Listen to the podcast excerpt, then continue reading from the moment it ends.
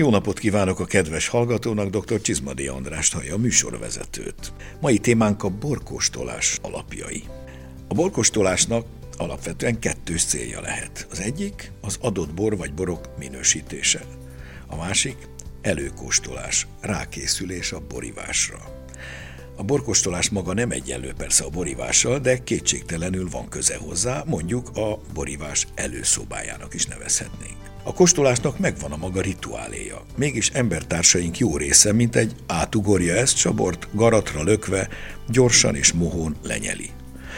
Nos, nem kötelező mindig mindenkinek minden kortyot kiélvezni, már feltéve, hogy jó bor van a poharunkban, de minden esetre azért nem baj, ha nem hagyjuk ki ezt az élvezeti faktort.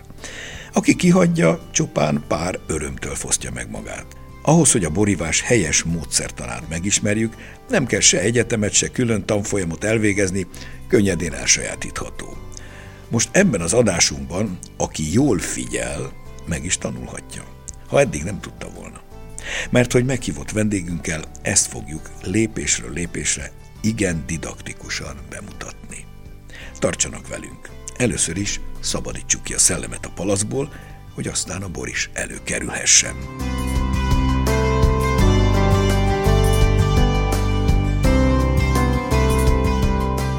Köszöntöm a stúdióba gyakori vendégünket, Petzold Attilát, aki szomeli és kedves tanárkollégám, aki maga is igen gyakorlott a kóstolásban. Szeretettel köszöntöm a drága hallgatókat. Attila, kezdjük mindjárt az alapfogalmakkal. A poharak, borhőfok és egyéb körülmények. Nem mindegy, hogy milyen pohárból, milyen hőfokon kóstoljuk azt a bort. Valóban a boros pohárnak nagyon sajátos kialakítása van.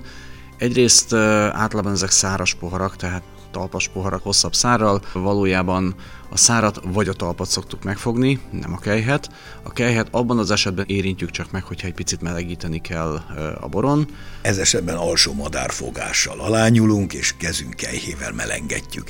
Figyelet, kedves hallgatónak figyelem, ne az amerikai filmekből induljunk ki, ahol szinte mindig csülökre fogják a poharat. Bizonyos vizuális ingerektől meg is foszt minket, hiszen ugye az első lenne majd megnézni, hogy hogyan mozog, milyen színe van, mennyire tiszta, stb. stb. És ez pont eltűnik a kezünk mögött, hogyha marokra fogjuk azt a szerencsétlen boros poharat.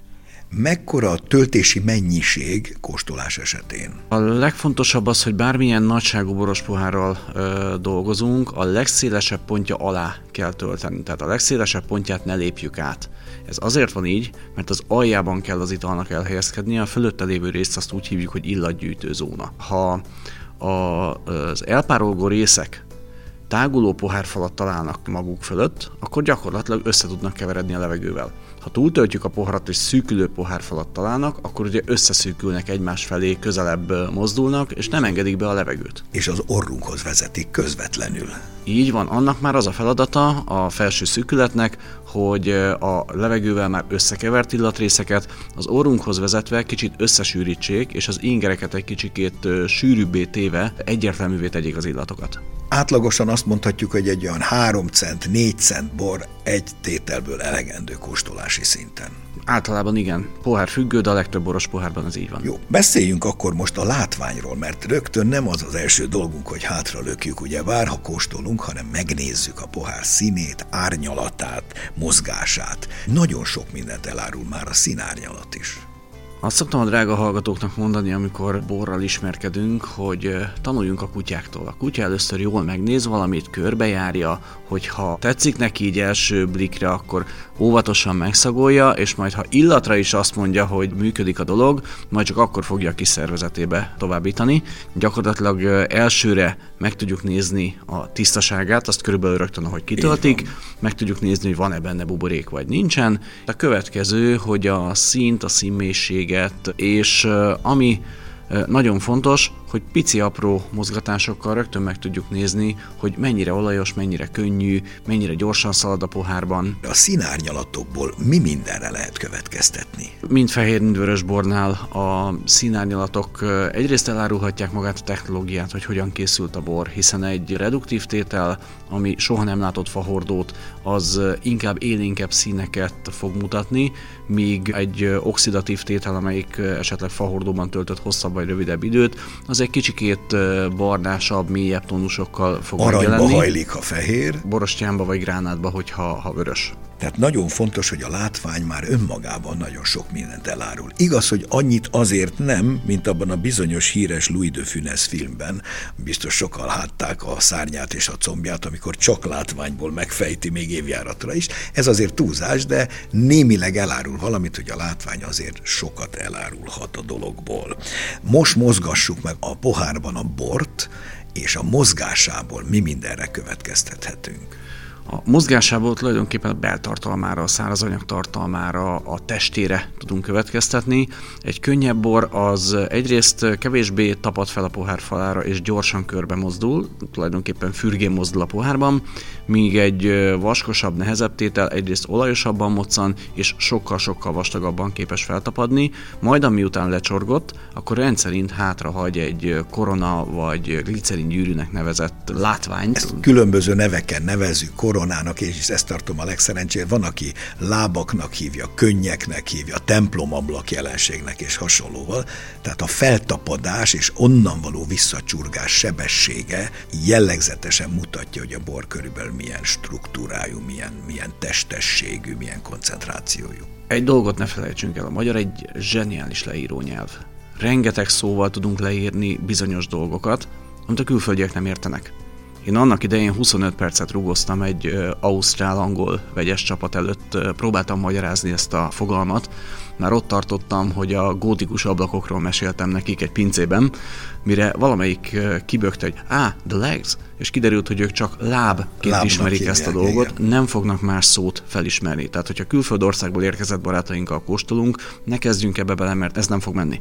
Akkor most az illatok. A következő, hogy beleszagolunk a pohárba. Az illatok, ugye először is tiszta-e az illat, intenzitása milyen, és mennyi mindenre emlékeztethet az illat, mert ez rengeteg rengeteg mindenre enged következtetni. Valójában az illat első körben vagy tetszik nekünk, vagy nem. Ha egy kicsit szakmaiban közelítünk, akkor valóban az illat tisztasággal kell kezdeni. Itt viszont rögtön belekötök a szakmába, hiszen elég megengedők vagyunk ezzel a tisztasággal. Tehát, hogyha egy icipici dohos, egy picit fáradt az illat, és azt érezzük, hogy pár mozdítással mondjuk életre lehet kelteni azt a bort, akkor még azt mondjuk, hogy az a bor az tiszta. Illat. Pontosan ezért kell forgatni, ezért is kell a pohárba forgatni, mert levegő hatására az illatok egyre inkább egyrészt tisztulnak, másrészt felszabadulnak. Az illat nagyon sok mindent elárulhat szintén a technológiáról, a szőlőfajtáról, a tájegységről, tehát nagyon-nagyon sok információt már itt rögtön ki tudunk nyerni, és valójában ez az első komolyabb találkozásunk azzal a bortétellel, tehát erre a részre azért komolyan fel kell készülni. Soroljunk fel néhány illatcsoportot, csak hogy a kedves hallgató érzékelje, hogy mi mindenhez tudjuk vagy szoktuk hasonlítani a borokat. Előbb a fehéreknél. Általában mindig azzal kezdjük, hogy van-e benne gyümölcs. Azon belül megpróbáljuk behatárolni őket. Így van. Bogyós Ezek gyümölcsök. után jönnek a virágok, a vegetális karakterek, tehát a különböző növényi karakterek, erre ráépülnek a fűszerek, azért is mondom, hogy ráépülnek, mert a zöld fűszerek kapcsán azért van egy kis átfedés. Az is növény, így van. Ha olyan területről származik, akkor bizony ásványi karaktereket is fel tudunk ismerni az illatban, és hát a fahordó természetesen nagyon-nagyon sok mindent hozzátesz, valamint nem szabad elfelejteni az animalitást, ami bármilyen állati termékre, tehát sajt, vaj, bőr, izzat, lóbok, róctól kezdve bármi lehet. Gyakorlatilag ugye korra készítés technológiára és egyáltalán borstílusra engedhet következtetni. A kulcs szó az asszociáció.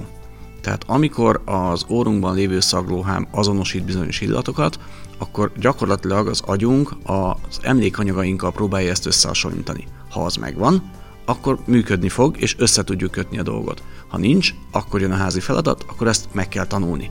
Szélső értéként mindig azt szoktam mondani, hogy ha az eszkimó gyereket 6 éves koráig kisengedik az igluból, hogy nehogy elvigye a medve, és szerencsétlen mindig a helyi boltból etetik, tehát fóka zsíron nő föl, honnan tudná szegény, hogy milyen a banán?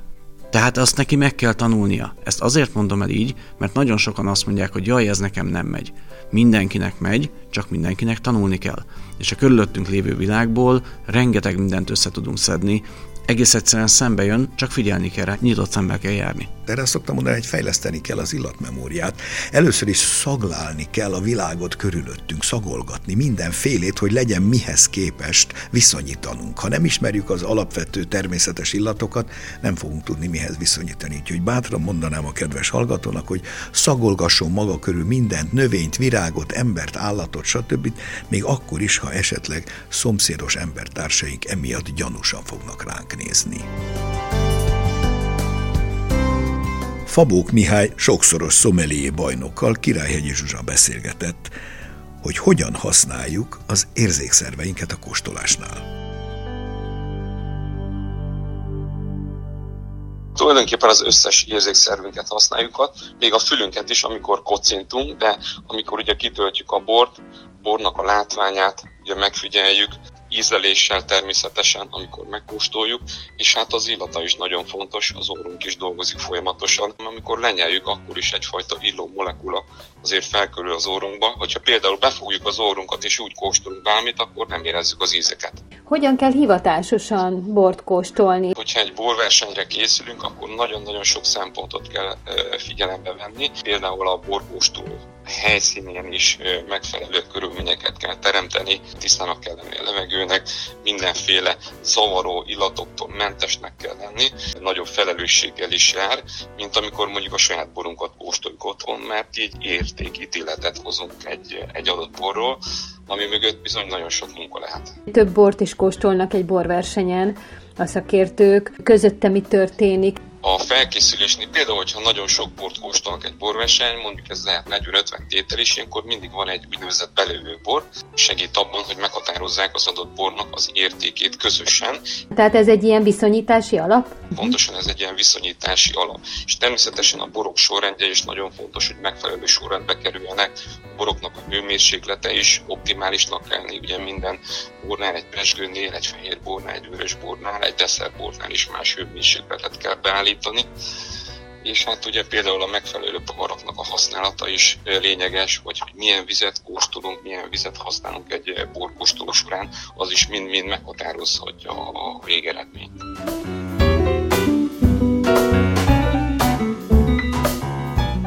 Attila, kortyoljunk bele, most már a pohárba, már megszagoltuk, mekkorát kortyoljunk, mennyit vegyünk be a szánkba, és hogy miért is kell szürcsölni. Szeretném, ha megmutatná, hogyan szürcsölünk, és majd aztán elmondjuk, hogy miért. Kedves hallgató, figyeljen, ezt a hangot fogja hallani. És ez most nem csúnya dolog, ez egy szakmailag fontos kelléke a kóstolásnak. Miért is kell szürcsölnünk? Amikor ízeket érzékelünk, annak a munkának csak egy kis részét végzi a nyelv. Jelentős részben a szaglóhám dolgozik, és ahhoz, hogy a szaglóhámhoz eljussanak ezek az elpárolgott molekulák, ahhoz nekünk meg kell pörgetnünk a szájban, meg kell növelnünk a párolgást, ami majd a garat mögött elviszi szépen a szaglóhámra, és így fog az íz 78%-a megvalósulni. Ha ezt nem tesszük, akkor pont olyan, mint hogy befognánk az órunkat, és kiderül, hogy nem érzünk ízeket, vagy ha meg vagyunk fázva, akkor nem érzünk ízeket, mert a fő munkafázis kimarad, és ezáltal az ingerek, az információk jelentős részéről lemaradunk. Továbbá a szürcsölés kapcsán ez egyfajta turbulencia jelentkezik, hogy olyan, mintha még több levegőt kap hirtelen a bor, tehát még jobban kiszabadulnak az aromák. Járassuk körül a szájban ezután. Szürcsöltünk, és jár. Miért kell körüljáratni? Mert azt gondolják sokan, hogy hát fogjuk, azt jó, szürcsöltünk, azt lenyeljük. Még mindig nem kellene lenyelni, mert hogy ugye az ízlelő bimbók rétegei nem azonosak, nem mindenütt minden ízt érzünk, hanem bizonyos zónák vannak valóban a nyelv különböző zónáiban különböző ízek, receptorai vannak felhalmozva, és ezáltal, ha mindegyikre kíváncsiak vagyunk, akkor mindenhol el kell jutatni a bort, és úgy lesz majd egy teljes összképünk a borról. Pontosan minden zóna letapogatja a maga információit, amit aztán az agyunkban a komputer ki fog elemezni. Milyen az első benyomás? Ugye a következő, lenyeltük a bort. Milyen benyomásunk van róla? Milyen a fellépése? Milyen az egyensúlya? Az első, amit érezni fogunk, hogy száraz vagy nem száraz. Tehát általában ezzel kezdjük, hiszen vagy érzünk benne cukrot, vagy nem. Van-e benne maradék cukor? A fogyasztók legtöbbje itt meg is áll ebből a szempontból. A profik azok mondjuk félszáraz, félédes édesborok között már tudnak különbséget tenni, de az egyáltalán nem igaz, hogy valaki gramra tud kóstolni. Tehát ha valaki szájba vesz egy kortybort, és azt mondja, hogy 9,5 gramma a cukor, az teljesen biztos, hogy hazudik. Ennek az érzetét például a savak is befolyásolják. Ha tudjuk a savakat, akkor jobban meg lehet satszolni a maradék cukrot. Körülbelül igen, de azért ezt óvatossággal szoktam kezelni. Maradjunk annyiban, hogy ha nem érzünk cukrot és egy picit fanyar a bor, akkor az biztos, hogy teljesen száraz. Ha egy kicsit kerekebb, akkor már tartalmazhat valamennyi cukrot. Vagy olyan alkohol édessége van, ami szintén kerekít. Édes érzetet kelt egy bizonyos szinten túl az alkohol. Ugyanígy a glicerin, tehát a test, ami cukor alkohol valójában. Többnyire együtt jár az alkohol. Az is egy olajos, kerek, édes érzetet ad. A következőmvel találkozunk a savérzet. És valójában az egyensúly, az a savak és a test, illetve cukor egyensúlyát jelenti. Vannak savhangsúlyos borok, amikor könnyedebbnek érezzük, és a savérzet a nyelv két oldalán villanóan fel tud szaladni.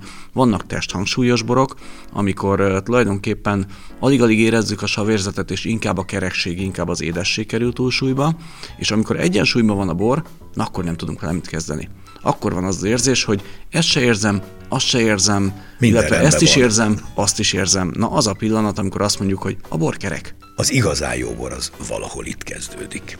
Nos, beszéljünk arról, hogy milyen ízek és ízcsoportok, ahogy az előbb az illatokról és az illatcsoportokról beszéltünk, ugyanilyen értelemben az ízeket is lehet ilyen csoportonként felfogni. Sőt, a csoportosítás majdnem teljesen megegyezik. Annyit azért hozzátennék, hogy nem minden esetben tudja a bor ugyanazokat az ízeket produkálni, mint amit illatban nyújtott. Igen. Az igazán kiemelkedő bor az majdnem ugyanannyit elmond szájban, mint amit elmondott illatban, de általánosan nem elvárható, hogy minden esetben az így legyen. Szoktam is, mikor, mikor oktatom diákjaimat, hogy vessük össze, hogy illatban mit ígért, és vajon beváltja-e ízben, mert nem mindig. Van, amikor többet, van, amikor kevesebbet mutat. Sőt, van olyan, hogy egy teljesen új résztvevőbe bejön, aminek illata aránylag kevés volt, íze viszont aránylag markáns is lehet. Ha lenyeltük a kortyot, mert most már végre megszürcsöltük, eljárattuk az egész szájüregben, és lenyeljük.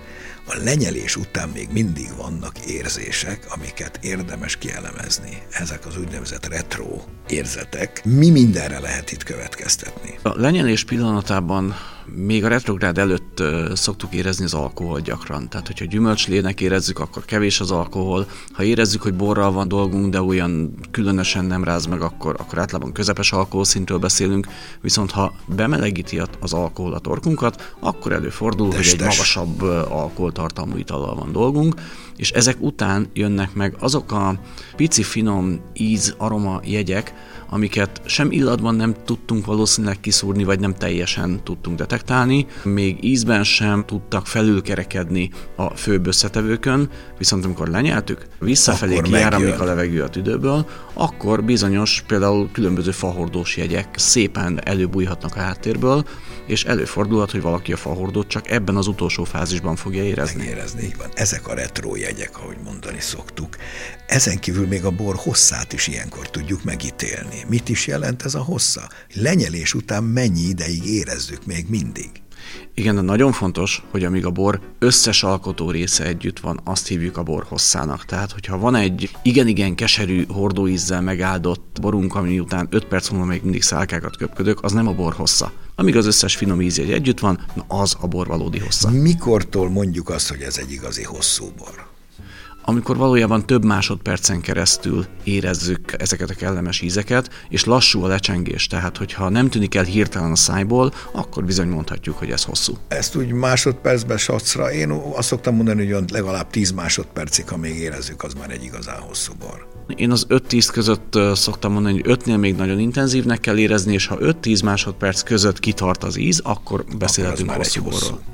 Még a száraz próbáról is tegyünk említést, mert az üres pohárba is érdemes még beleszagolni utóbb.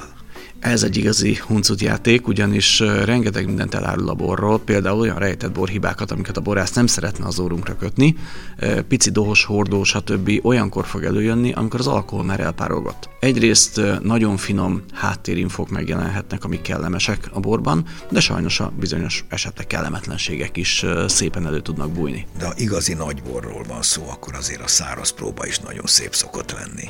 Sőt azt fogja igazából kikerekíteni az egész regényt, amit a bor tud írni.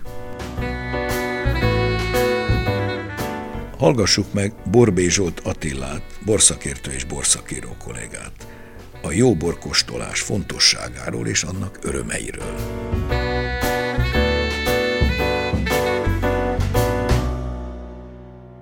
A kóstolás előny az ivással szemben az elsősorban az, hogy bevezethet minket egy külön világba. Tehát aki a sört élelmiszernek tekinti, vagy akár a bort, vagy akár a pálinkát, és netán horribile dictó inkább csak a hatását vadásza, az kimarad az élmény lényegéből. Tehát a, aki kóstol, és odafigyelve kóstol, netán meg is beszéli a barátaival, hát egészen más, más szinten tudja ezt, ezt az egész világot apercipiálni. Hogyan kell kóstolni? Tehát ön hogyan szokta kóstolni a borokat? Hogyan kell hozzá kezdeni?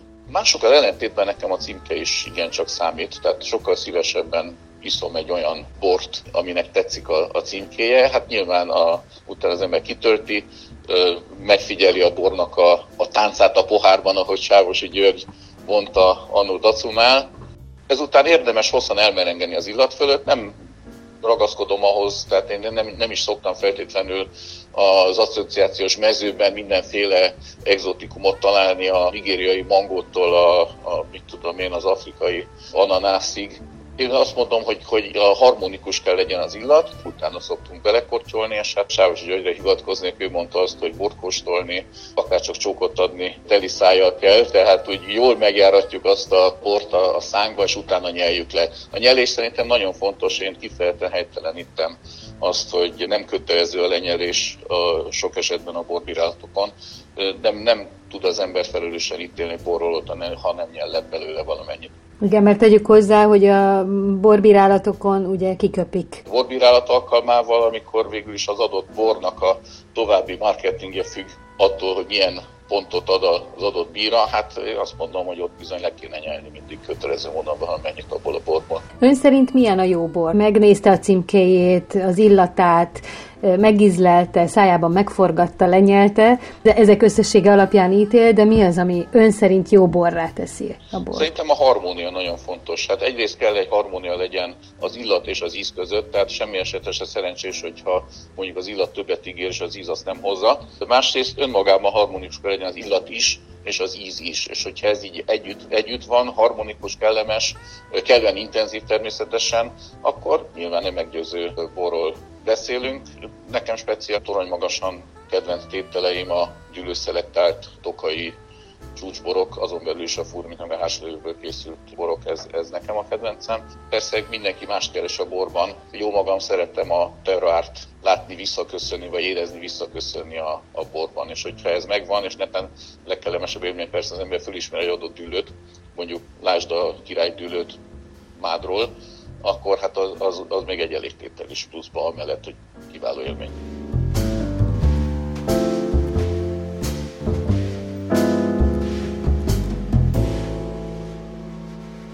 Attila, lépjünk tovább. Lenyeltük a bort, száraz próbát is megszagoltuk. Értékeljük ki az összbenyomás. Ilyenkor szoktunk beszélni az összbenyomásról. Ez talán a legnagyobb munka, hiszen az eddigi összes információt össze kell gyűjtenünk. Egyrészt a bor jellegéhez hozzá kell társítanunk az érzett illatokat, ízeket, egyensúlyokat, és ha annak megfelel, akkor tudjuk eldönteni, hogy abban a kategóriában, vagy aminek kaptuk azt a bort, az mennyire felel meg, mennyire elfogadható, jó, nagyon jó, vagy kiváló. Ezt úgy szoktam általánosan elmondani, hogy ha olyan bort kapunk, aminél érezzük, hogy hát Google-ba mennénk el az ablak alatt, hogy meg ne kínáljanak, na az a gyenge. Ha egy olyan bort kapunk, aminél egyefene le kell ülni apossal egy esti borozásra, és legyűröm, de boldog nem vagyok tőle, akkor az az elfogadható. Nem szeretjük ezt, nem akarjuk hazacipelni, ezért nem akarunk pénzt adni. Ha átlépjük, borversenyeken ez szokott a 80 pontos határ lenni, azt a sávot, hogy igen, jól esik, sőt, most már úgy, úgy el is várom, hogy ebből még egy pohárral megkínáljanak. Na, az a jó kategória. A jó Abban a pillanatban, amint borversenyen 85 pont fölé megyünk, akkor nem csak, hogy elvárjuk, hogy megkínáljanak, de már pénzt is hajlandóak lennénk adni. Tehát kimondott igény támad bennünk, hogy ebből egy palackkal hazacipeljünk, és a kiváló, ami amellett, hogy tökéletes egyensúlyjal kell rendelkeznie, valami pluszt is kell, hogy nyújtson, az a 9 pont fölötti kategória. Ez gyakorlatilag... Ez, a, ez az aranyérmes. Ez a meg sem érdemeljük kategória. Igen. Ha marad az üvegben, mert kóstolás után ne adj Isten maradt. Kevesen vagyunk rá, sok tételt kóstolunk, és maradt az üvegben egy harmad, fél üveg, ne adj Isten. Mit tehetünk vele? Mert hogy ez is érdekes, hogy másnapra például mi lesz belőle. Van, amelyik másnapra gyalázatos lesz, és van, amely másnapra meg még csodálatosabb lesz, mint előző nap volt. Ez abszolút a bor szerkezetétől, készítés technológiájától függ. Egy könnyű reduktív bor elképzelhető, hogy másnapra teljesen szétesik. Azt szoktam mondani, hogy ha fél üveg alatt van, akkor inkább ígyük meg, ha fél üveg fölött, akkor a csavarzárat nyugodtan tegyük vissza és tegyük be a hűtőbe. Bizonyos boroknál, ha nincs benne széndiokszid, akkor nagyon sokat tud segíteni a vákumdugó és vákumpumpa, amivel egész egyszerűen az oxigént eltávolítjuk, és onnantól kezdve akár hetekig is elállhat a hűtőben. Igen, ezt szúrjuk közbe a kedves hallgató kedvéért, akinek nincs ilyenje, könnyen beszerezhető, egy egyszerű kis kézi pumpácska, hozzá kettesével lehet kapni dugókat, gumidugókat, amin egy szelep van, ráülteti. Kiki mennyit szokott inni, nálam van legalább 25 darab otthon, annyi palackot ki lehet nyitni, és kiszívni belőle a levegőt, és így nem fog megromlani, akár hetekig is el lehet tartani. Azoknál a boroknál problémás ez, ahol széndiokszid van egyébként elnyeletve Igen, mert ez kiszívja a széndiokszidot. Gyöngyöző boroknál, habzóboroknál inkább azt szoktuk mondani, hogy pótoljuk ezt a széndiokszidot, ezt most házi eszközökkel, akár szódás szifonból is meg tudjuk tenni, de vannak erre is eszközök, amivel szépen el lehet a pesgőket raktározni. Ott viszont a pesgőzáróra, ami rugalmas talppal és tökéletes szigeteléssel rendelkezik, mindig ügyelni kell. Hány tételt érdemes egyszerre kóstolni? Persze ez nyilván relatív kinek-kinek mennyi a teljesítő képessége. Első körben én azt mondanám, hogy ha ebbe belefogunk, akkor olyan 5-6 tételnél többet nem szoktam javasolni. Gyakorlatilag 10 tétel már eléggé megterhelő egy, egy átlagos borfogyasztó számára. El fogunk fáradni, és ez nem az alkohol, hanem egész egyszerűen az érzékszerveknek a fáradtsága, és egyre kevesebbet fogunk valójában információt kinyerni a borból. Végezetül ne felejtsük el, hogy a jó bor kóstolásához nem árt az ember irodalmilag és zeneileg is kellően művelt, mert amint nagymesterünk Hanvas Béla írja, idézem, Helyesen bort csak azt tud inni, aki múzsai nevelésben részesült, költőket olvas, muzsikát hallgat és képekben gyönyörködik. Megköszönöm Petzold Attilának a szíves közreműködést a mai adásban. Köszönöm szépen, hogy itt lehettem, szép napot kívánok! És most hallgassuk meg, mi újság a borok világában. A híreket Novák Dóra szemlézi. Nőnapi borkóstolót tart az N28 Wine and Kitchen. A borshop olyan borokat hoz közelebb a borkedvelőkhöz, amik kistételben készülnek és valamitől határozottan különlegesnek számítanak. Március 8-án a Turai család pincészet borai mutatkoznak be az N28-ban. A Turai család története a 17. századig nyúlik vissza. A birtokot bioorganikus gazdálkodás szerint művelik, a szüret kézi szedéssel, kíméletes feldolgozással történik, és ennek köszönhetően kiváló minőségű színmustból alkothatnak. A borokat Turai Kamil borász és Tamás Tibor szomelié ismertetik. A bemutatott borok nagy része még nincs kereskedelmi forgalomban, így az N28-ban lehet majd először kóstolni őket. Hazánk legrangosabb borszakmai elismerését az év termelője díjat idén is ünnepélyes keretek között adják át április másodikán a Budapest Marriott Hotelben. Az év bortermelője Magyarországon 2022-ben címnyertese Figula Mihály borász tiszteletére rendezendő gálaebédre minden érdeklődőt vár a Magyar Borakadémia. A hosszú évtizedekre visszanyúló Gödrei borverseny hagyományát folytatva Gödre önkormányzata márciusban bor és tifolder mustrát rendez. A borokat Gere Attila villányi borász vezetésével bírálják, míg a stifolderek értékelését végző zsűri elnöke Hollósi Tibor a Kométa 99 ZRT ügyvezető helyettese lesz. A közös bor és tifolder mustrát immár hatodik alkalommal rendezi meg a Gödrei önkormányzat.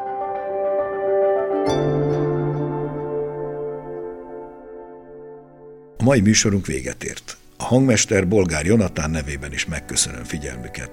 Szép napot, jó borokat, jó kóstolást kívánok, dr. Csizmadi Andrást hallották.